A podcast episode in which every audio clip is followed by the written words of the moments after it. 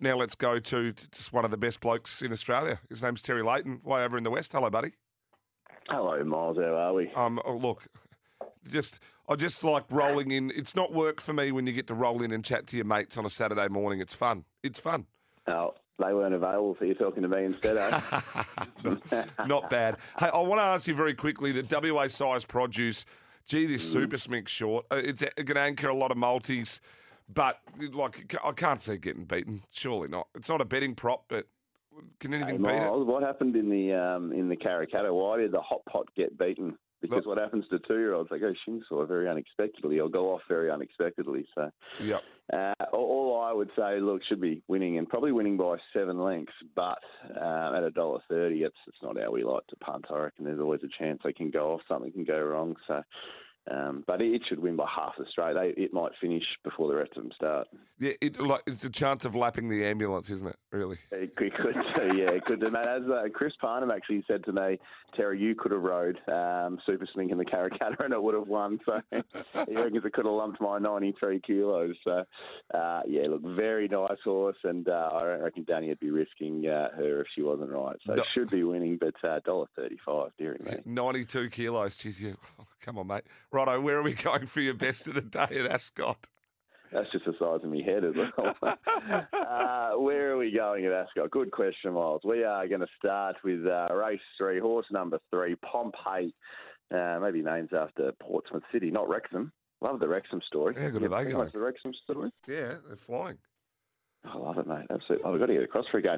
Anyway, we're going to go to Portsmouth here. We're going to go to Pompeii, race three, number three. Um, they dropped this bloke back to the 1200 last start, and I thought that was a interesting decision, but they were bang on. A bit more speed in the race. Horse settled, let down brilliantly. Um, a lot of these are just battlers, had their chances. So something near $3 for race three, number three, Pompeii. Yep. Um, and then with one of your mates today. He's not favourite. There's not many times that we've um, discussed It's a Radar. Race Oh, five yes. horse number five, and I just think I just think the public's sort of forgetting about uh, Ray's quality. So th- there's been a scratching this morning or, or yesterday, sorry, of um, express time. Now that scratching means that it's a radar instead of being three back. Will now probably be in the one-one on the back of Mood Swings, only sort of a length and a half, two lengths off Snowdome, and um, I thought the trial was super. And when you put William Pike on these sprinters who um, Look, it's been ridden by Paddy Carbery, Holly Watts in the past. They've, they've rode him fine. But if you put Willie Pike on this type of horse, it's always plus, you know, a length, two lengths, three lengths type thing. So um, trial was super. We're getting mid threes. I'm I'm happy as Larry to get involved with It's a radar today. So Terry, race five, number five, it, It's a radar. Sorry, Miles. he's three from four first up. He is, yeah. He last, flies uh, last fresh. campaign he lost first up, but he went around in a um, in a Group Three, the Prince of Wales from memory. So I mean, the one time he has gone down, he was a bit unlucky that day as well. He's taken on the top line sprinters. I think this will test you, and those style horses were going around there. So um, yeah, I, I think he might be the forgotten runner, which is very funny to say for a horse like It's a Day with William Pike on top. But Yep. um, Spot on. Where are we going favourite. next?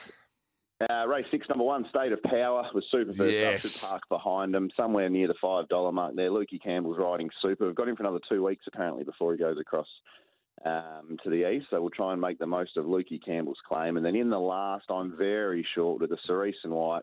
William Pike again. There's a William Pike flavour in my punting today. Race nine, number eleven, classic encounter. Anything at even money or above miles, and I'm um, I'm happy backing what I think is a very good horse on the rise, on the minimum in a pretty weak race. What? What? It's scary when you and I align like this. Oh, Is- you reckon just just chuck them together? Well, well, st- like classic encounter, I think just wins. Um, State of power, I've already had a bet. Uh, it's a radar, I've had a bet. Um, I- like, oh, it, it, it's scary, and I thought I'd Pompeii on top. So It's it's the day. it's It's the day to, to rock and roll. today's the day. Well, Today's um, the day. today's the day we make them pay, Terry, and that's what we love doing.